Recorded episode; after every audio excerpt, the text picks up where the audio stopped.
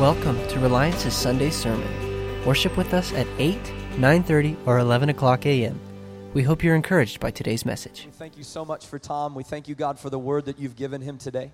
We pray, Holy Spirit, that you would just empower him, that every word that comes from his mouth would penetrate every heart, and they would be hearing essentially from like their grandpa or their father. Just a daddy who loves the Lord with all of his heart. And we pray today, Jesus, that you would use his words that are actually going to be your words in a mighty, powerful way. In Jesus' name, amen and amen. Can you guys give it up for Tom?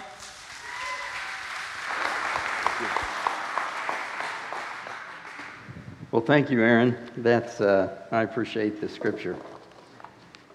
Um, it's just such an honor to be here this morning, especially on Father's Day. And uh, because it's Father's Day, we wanted to share with you about a father's heart, what a father's heart is, and uh, how we, and as fathers and young men and old men, can have the father's heart. Uh, mothers and daughters, you can have the father's heart. God loves us. He loves us with an eternal, everlasting love. He will never leave us or forsake us, is His promise to us.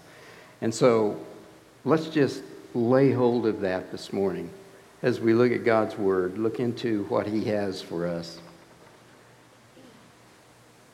A father's heart is important to God. God wants us to know what his heart is for us. He wants us to get to know him better. And so we, when we talk about what is a father's heart, what do we mean? I think the best way to answer that is to know God better. God wants us to know his nature and his character. He wants us, the, the scriptures say that we are created in his image, right? Well, God not only wants us created in His image, but He also wants our souls to reflect who He is as dads and as men of God and women of God. I believe it's very important to God that we as dads get to know our Heavenly Father. Some see Him as silly but distant or unapproachable.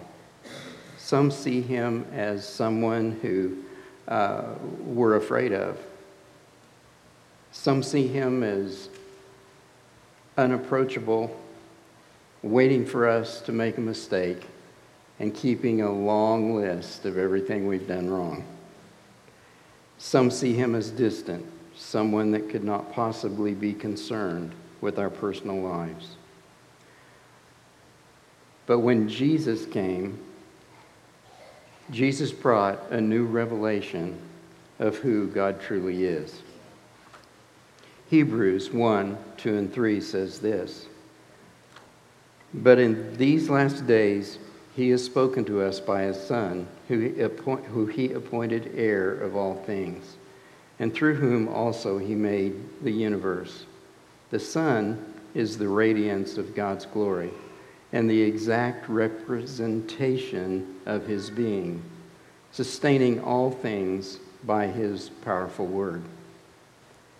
The key verse that I want to spend some time on is verse 3. The Son is the radiance of God's glory and the exact representation of his being. Jesus came to this earth, he died an excruciating death so that we might know the Father, that we might come into the presence of the Father ourselves, no more through the Holy of Holies or uh, the veil that was separating us from, from our Father. Jesus has allowed us, because of his death, his work on the cross, that we can come into the very presence of our Heavenly Fathers, each and every one of us. So we have access to him and that was the work of Jesus. And Jesus also, when his time on this earth, as he walked the earth, he began to reflect the Father. The scriptures say that Jesus was the exact representation of the Father. So when we look at Jesus, who do we see? We see the Father. And so it's very possible for every one of us, dads, to know and love the Father and to know his heart, to know his nature and his character. Matthew 6 9. When the disciples asked Jesus how they should pray, Jesus began by using the phrase, Our Father, holy. He is also our loving Father. He is God, but He is also our Father. We are His children, and He has a Father's heart towards us. Of all the ways Jesus could have told us how to relate to God, Jesus said, He is our Father first. When Jesus spoke of God, he referred to him as my Father, and when he spoke of God to the disciples, he referred to, to him as our Father. It's important we understand that Jesus wants us to see God as a loving Father, a God with a Father's heart. The reason this is so important to Jesus is because we live in a society increasingly that devalues masculinity and manhood. It would not be an exaggeration to say that manhood is under attack. We're quickly losing sight of what a godly man should be and look like. By this I mean, does the man of today, and specifically a father of today, embody the biblical character of God who is our Heavenly Father? The truth is, manhood does matter, and masculinity does make a difference to God. A study given by John Lindell uh, did a study, and uh, River Church in Springfield, Missouri, uh, did a study and uh, put out some statistics on the importance of a godly father's presence in his home. And I want to share those statistics with you this morning. 63% of suicides are from fatherless homes. 90% of all runaway children are from fatherless homes. 85% of all children with behavioral disorders are from fatherless homes. 71% of all high school dropouts are from fatherless homes. 75% of all adolescent chemical abuse patients are from fatherless homes. 85% of all youth in prison are from fatherless homes. Obviously, these numbers show the importance of a father's influence in the home and how important a father's presence really is. When dads are indifferent, inadequate, or absent, the task of raising children to know and love Jesus becomes much harder. The stakes spiritually could hardly be higher. Godly dads who spend time with their children allow them to see the Father's heart. Here are some practical things that I've come up with as I was writing the message for this morning that I've known and experienced in my own life as a father. When you're home, dads, be engaged. Listen to them. Listen to your children. Know what's going on in their lives. Be interested. Pray for them. Let them see and hear you pray. Bible. Let them worship the Lord. Let them see you read the Bible. Let them see your heart and your love for Jesus. Let them see your kind side, your gentle side. Be humble. Ask forgiveness when you're wrong. Let them know they're important to you. Never make them feel your work or ministry is more important than they are. Have fun with them. Go to their games plays and programs. Praise them. Be their biggest fans. Tell them often how much you love them. The study goes on to show the mother's role in the home is just as important as the father's. Her role will always be primary in terms of nurture, care, and intimacy. But as a child matures, he or she will increasingly look to the father for their role model. in processing decisions and adopting values. In reality, it's not a matter of father roles of father and mother to complement one another. And together, father and mother reflect the nature and person of the heart of God. does not go to church, even if together by promise keepers, shows this.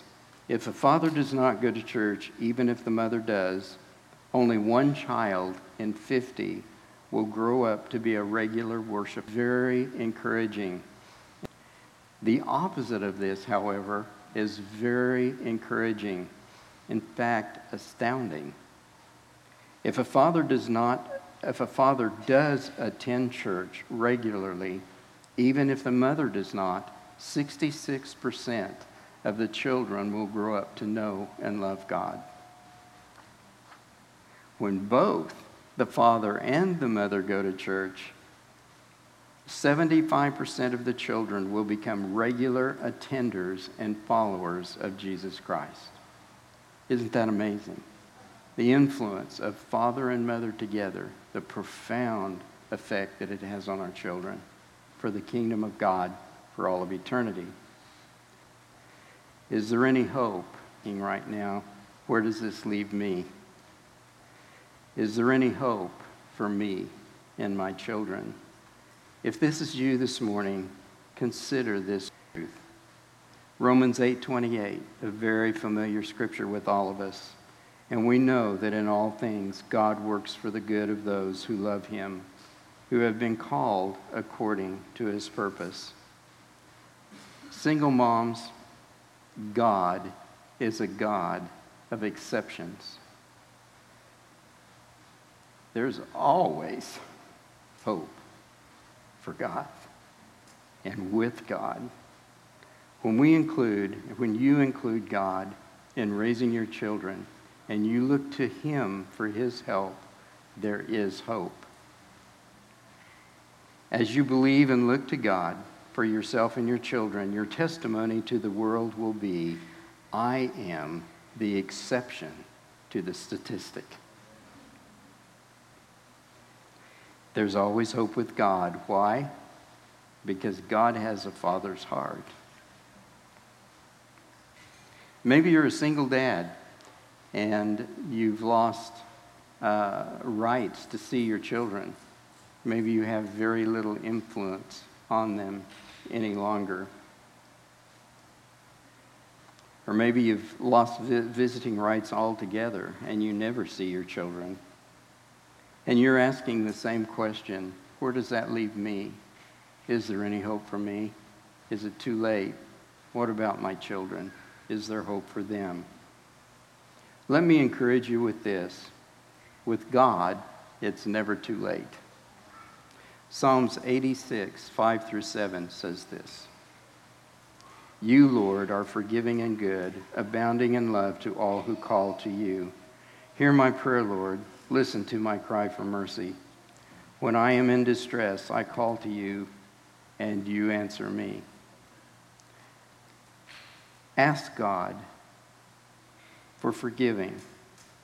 Ask Him to forgive you He's good and full of love to forgive your past mistakes, and He will always. Telling us, no matter what our circumstances, we can always pray, and He will always answer.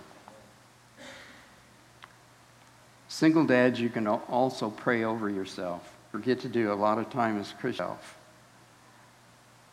I think that's something that we forget to do a lot of time as Christians. We forget we can pray for ourselves we forget the power of prayer in our own life, asking God for help. So pray over yourself and ask God to be with you and help you as a parent despite your situation in life. Ask God for a miracle. Again, something that we fail to do a lot of. Have the courage. We're children of God. You are God's sons, men. You have the right to go before the Heavenly Father and ask for a miracle for yourself in your own life. Ask Him to change you in your situation so you can be the kind of parent that you long to be. Whether you're physically present with your children or not, here are some things you should do for them every day. Some things you should do and some things you can do. And this obviously is a short list, but it's something that I've thought of that you can do in a practical way. First, you can always pray for them. So you need to pray for them every day. Ask God for their salvation. Share Jesus with them if you ever get the opportunity. Ask the Lord if that happens, that He'll give you the words to share to their hearts about Jesus. If that's impossible, then ask God to send someone to witness to them about the Lord Jesus. Ask God to protect them spiritually, physically, and emotionally. Pray God would surround them with Christian friends. Pray God's blessing over them. Something else that we overlook in our culture and society of, the, of today.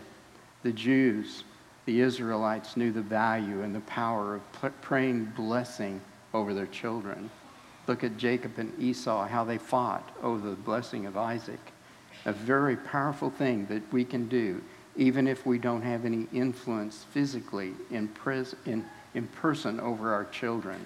We can pray blessings over them. A blessing would go something like this. First Chronicle, adults now, they're gone. 10 is the scripture that Don and I pray over our children. They're adults now. They're gone and they have families of their own. So they're no, no longer at home, but every day we pray 1 Chronicles 4:10 over them. O Lord, bless our children indeed, enlarge them. God, that your hand would be with them. Keep them from harm, keep them from evil, that they might not cause pain or no pain. God hears our prayers for our children.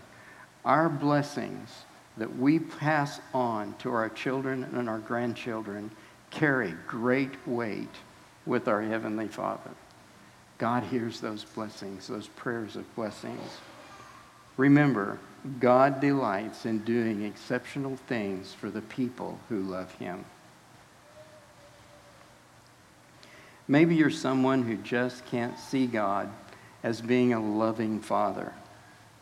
Maybe you grew up without a father, or he was never there for you. Maybe you had a father who was harsh, cruel, or maybe even abusive. Then God, if this is you, then God wants you to know this. We can truth of who our Heavenly Father is. Just hours before Jesus' crucifixion on a cross and his death, we read in Mark 14, verse 36, these words.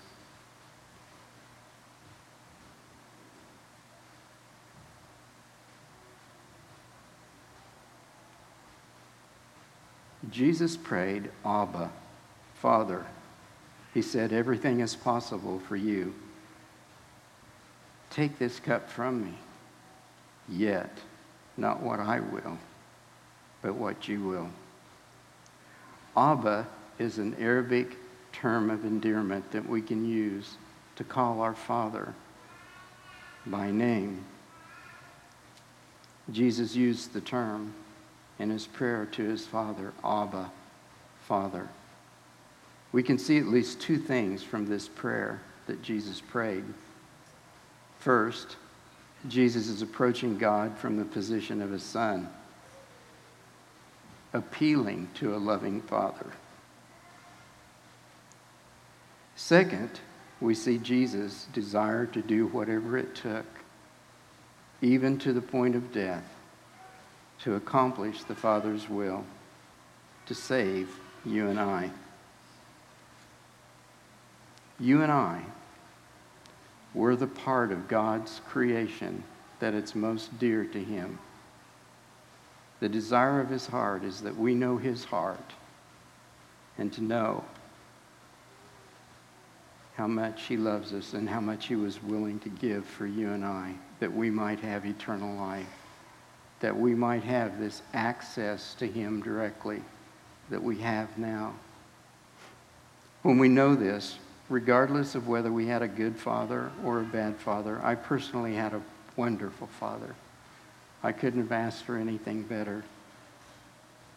We begin to understand then God's heart, regardless of what kind of father we had.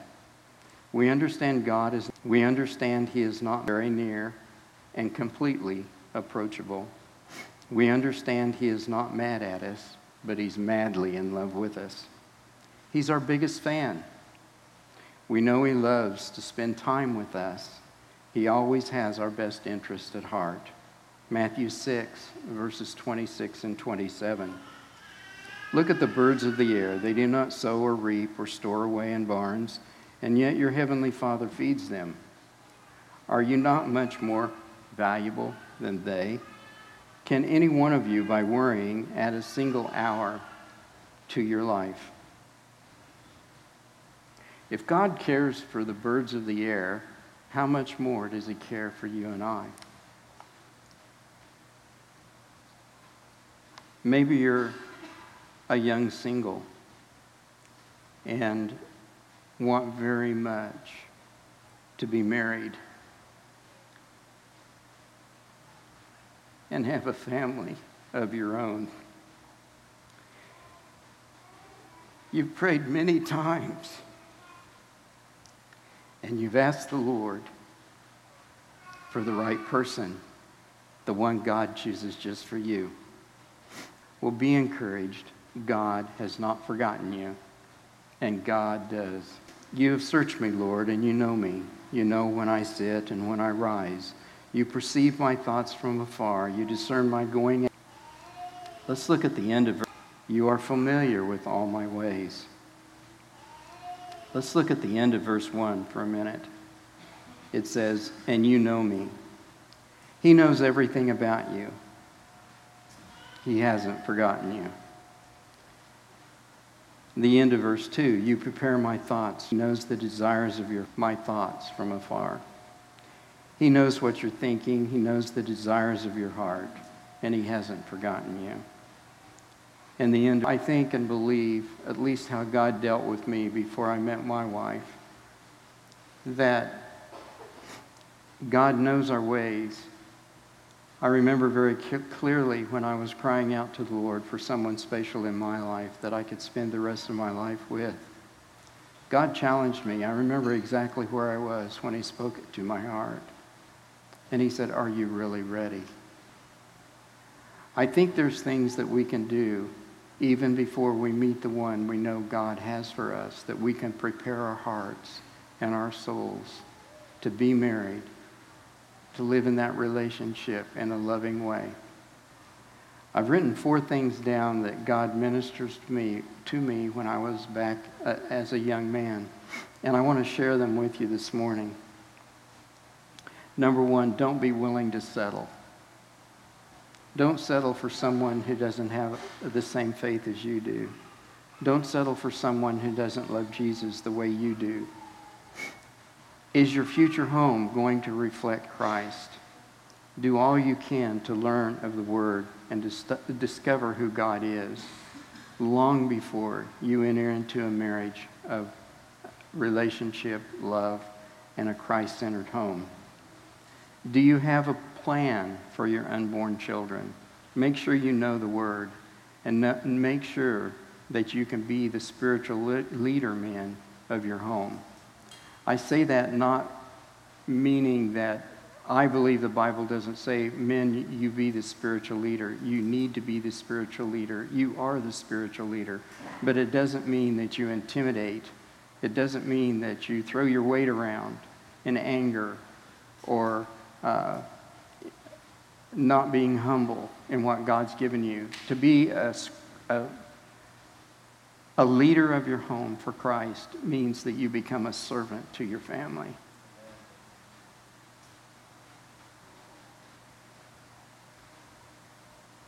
Are you setting anything, anything aside financially in a practical way? Are you preparing for God to answer the desire that God's put in your heart?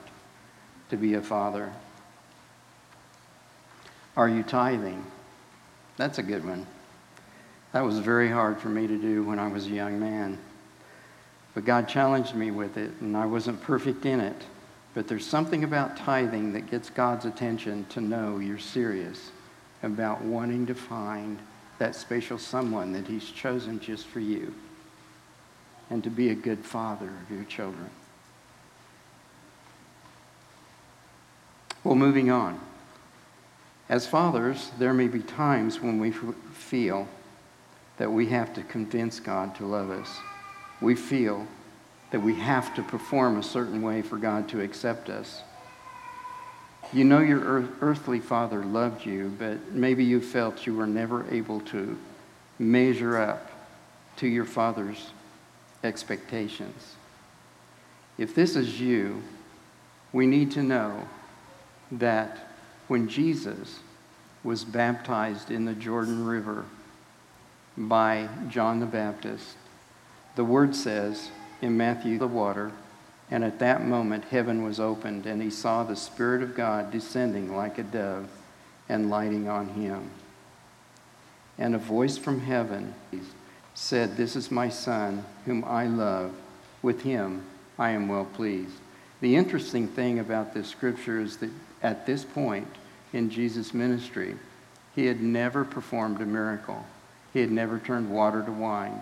He had never healed a leopard. He had never uh, raised Lazarus from the dead. He had never turned water into wine. The point is this that God loved Jesus, his son, because of who he was, not because of what he had done. Did you all get that? So, as fathers, our Heavenly Father doesn't look at us because and love us because of what we've done. Our Heavenly Father loves us because of who we are. We're sons and daughters of the living God. Well, I want to pray over us this morning, dads. I want to pray God's blessing over every dad in the room. Um, let's just bow our heads. Abba, Father, we thank you that you are a living God, a God with a Father's heart. When we see you, Jesus, we see our Heavenly Father because you are the exact representation, Jesus, of our Father in heaven. Thank you, Father, that you've not forgotten us, that you delight in doing the exception, the exceptional in the lives of those who love you. We're so grateful. There is nothing we can do that will make you love us any more, and there is nothing we can do to make you love us any less. Amen.